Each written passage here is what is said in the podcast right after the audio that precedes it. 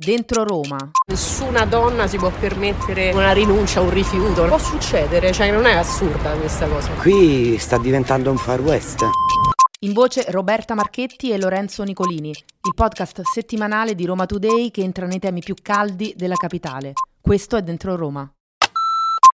Mazzi di fiori, candele e biglietti pieni di dolore. Resta questo a terra a Viale Amelia, nel quartiere tuscolano, triste set dell'ennesimo femminicidio. E restano le domande. Martina Scialdone si poteva salvare da quel compagno che non accettava la fine della relazione? Un'altra giovane donna morta a Roma, uccisa dal suo ex compagno. La lite, le telefonate, lo sparo e la fuga. Martina Scialdone è morta. Aveva 34 anni. Era un'avvocata. È stata uccisa sul marciapiede di Viale Amelia. Una tragedia che forse si poteva evitare. Ma come? O forse è meglio dire quando? Durante la lite? Nel ristorante? Oppure fuori dal locale? O ancora prima, magari quando Martina raccontava alle amiche di quel rapporto complicato con Costantino Bonaiuti. Lui, funzionario e appassionato di armi da fuoco, lo accusava di essere stato tradito. Lei lo voleva lasciare ma quando si poteva intervenire? Le domande sono tante, sono troppe. La risposta? Nessuna, anzi solo una.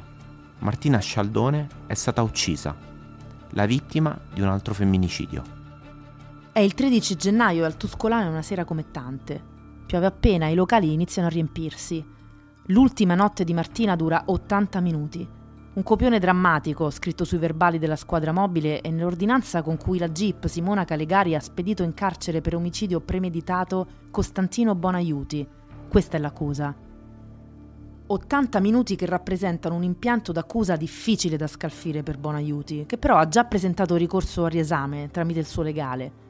Ecco, secondo l'avvocato Fabio Taglialatela, la premeditazione, la sussistenza dei gravi indizi di colpevolezza e il pericolo di fuga che ne hanno determinato l'arresto in carcere non ci sarebbero.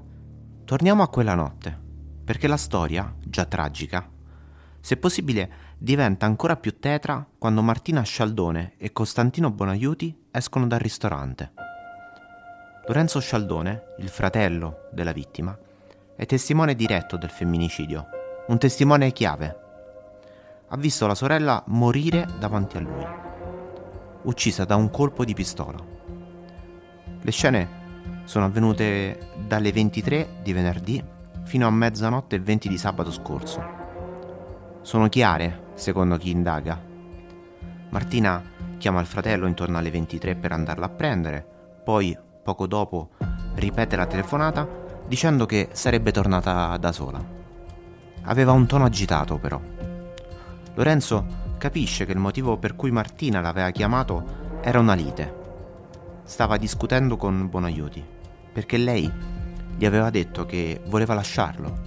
Lorenzo non si fida e decide ugualmente di fare due giri del palazzo per controllare la situazione, anche perché quel ristorante, il Brado, quello dove Martina e Bonaiuti si erano dati appuntamento, è vicino casa nel frattempo i due tornano al ristorante. Lorenzo capisce che c'è qualcosa che non va e decide quindi di intervenire. La situazione si fa sempre più concitata nel giro di pochi minuti. La strada è in pendenza. Martina vuole riprendersi le chiavi di casa e si avvicina alla Mercedes di Bonaiuti. Quando esce dalla macchina, lui la trattiene per un braccio. Lorenzo allora si mette in mezzo cercando di dividerli per portare via Martina. Qui ha inizio la drammatica sequenza. Nel momento in cui sono riuscito a dividerli, lui ha tirato fuori la pistola e ha sparato. È durato una frazione di secondo, ha raccontato Lorenzo Scialdone agli inquirenti. Martina colpita perde sangue. Lorenzo porta la sorella davanti al ristorante per chiedere aiuto, ma non c'è nulla da fare. Martina muore poco dopo. Noi al Tuscolano ci siamo andati. Giorni dopo l'omicidio di Martina, il clima resta cupo, il quartiere è ancora sotto shock. Chi vive lì conosce bene o male tutti i protagonisti della vicenda. Chi ha visto Bonaiuti, chi Martina, qualcuno Lorenzo, il fratello della vittima.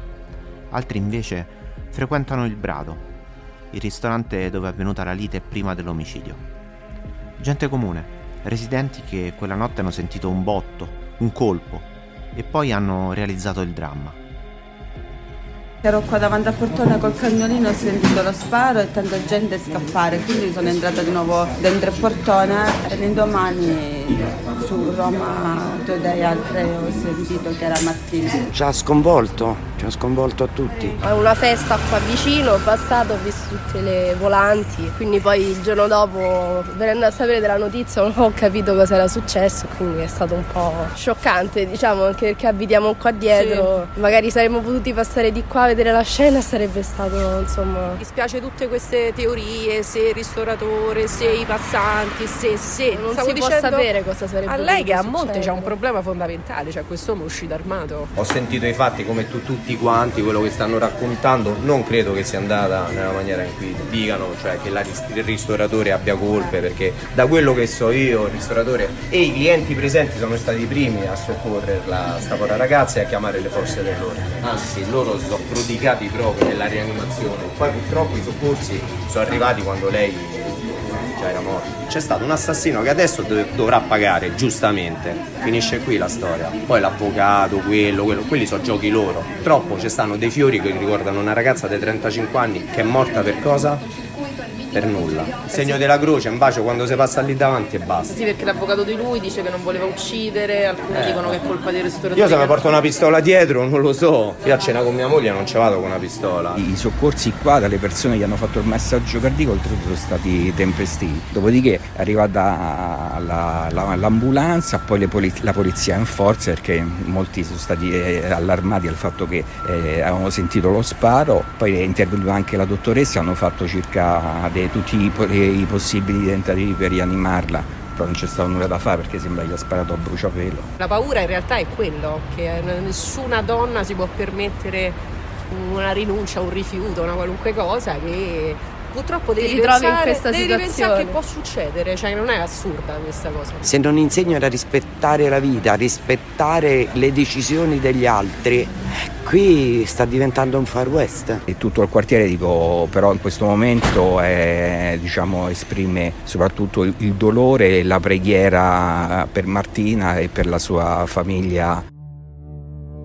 E allora torniamo ancora alla domanda che ci siamo fatti all'inizio ripercorrendo quegli 80 drammatici minuti. Questa tragedia si poteva evitare? Martina aveva lanciato segnali precisi. Era delusa dal comportamento del compagno con cui aveva una relazione da un paio d'anni. Aveva anche paura di lui però. Lo aveva manifestato a chi gli stava accanto. Sentimenti concentrati anche in quegli 80 minuti. Gli ultimi, quelli della sua ultima notte prima di morire. Martina ha manifestato più volte la sua paura. Lo ribadiamo. Segnali che letti ora fanno venire i brividi.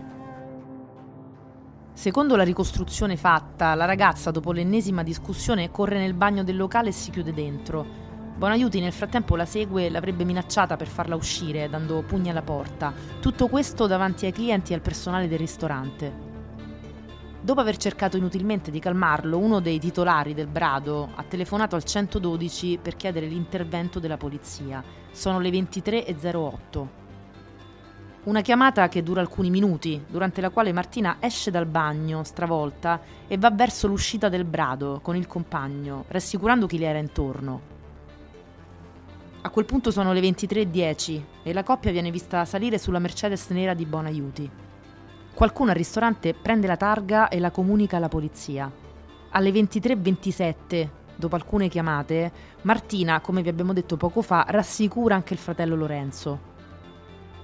Lorenzo alle 23.30 arriva e assiste a un nuovo litigio tra i due. Alle 23.36, stando alla ricostruzione di chi indaga, Bonaiuti spara, colpisce Martina sotto gli occhi del fratello. Un minuto dopo poi fugge con la sua Mercedes verso casa. Altri 60 secondi e una cliente del ristorante chiama il 112 chiedendo l'intervento del 118 dei sanitari. Nel frattempo Bonaiuti telefona alla ex moglie per dirle che ha sparato a una donna, ma che il colpo era partito per sbaglio. Alle 23.50 la polizia interviene in via Amelia. Il 118 un minuto dopo Martina, colpita 15 minuti prima, muore, nonostante i soccorsi. L'ultimo respiro fra le braccia del fratello. A mezzanotte e venti, Bonaiuti viene arrestato. Ecco di nuovo la domanda. Martina si poteva salvare? A questo punto facciamo anche una riflessione più ampia. Le donne, quando hanno paura dei loro compagni o dei loro ex, come si dovrebbero comportare?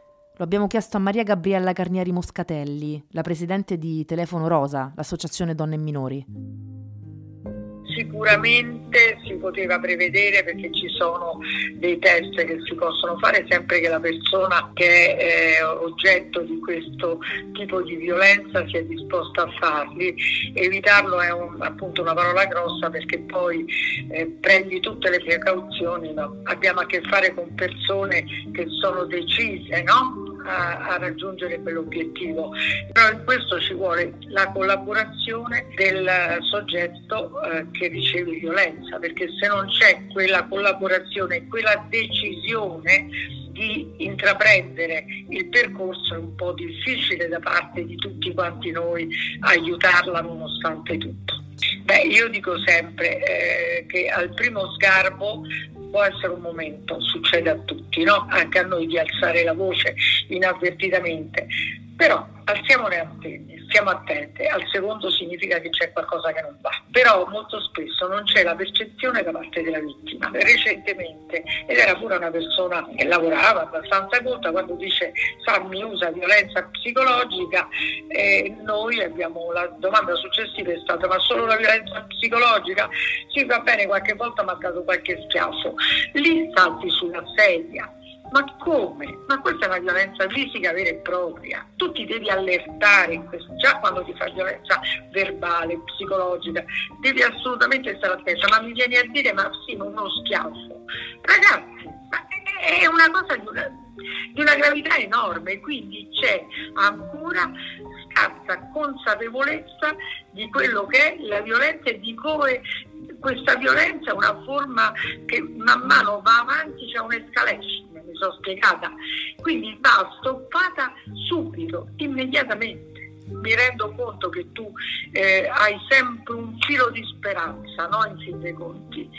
Forse si davvede, forse capisce. No, purtroppo quando arrivi lì non, c'è nulla da capire. C'è da guardarsi intorno e da stare attenti ma dobbiamo cominciare a lavorare a lungo termine. Lungo termine significa lavorare sui giovani, sui giovani fin dalla prima infanzia, dire quello che è la parità, il rispetto dell'auto. Bisogna studiare un piano nazionale proprio per iniziare a parlare con i ragazzi. Forse abbiamo un futuro leggermente di un colore diverso dal nero che è attuale. Un colore diverso dal nero. Questo la presidente di Telefono Rosa spera per il futuro. E come abbiamo sentito, per arrivarci è necessario un piano nazionale serio che parta dai giovani, dalle scuole, per iniziare davvero a costruire una società dove la parità di genere non è solo uno slogan con cui riempirsi la bocca. Lo dobbiamo a Martina e alle tante donne, troppe, morte per mano di uomini che dicevano di amarle. Dentro Roma, il podcast settimanale di Roma Today in voce Roberta Marchetti e Lorenzo Nicolini. In regia Giulia Bonanni e Alberto Pezzella. Dentro Roma è una produzione City News.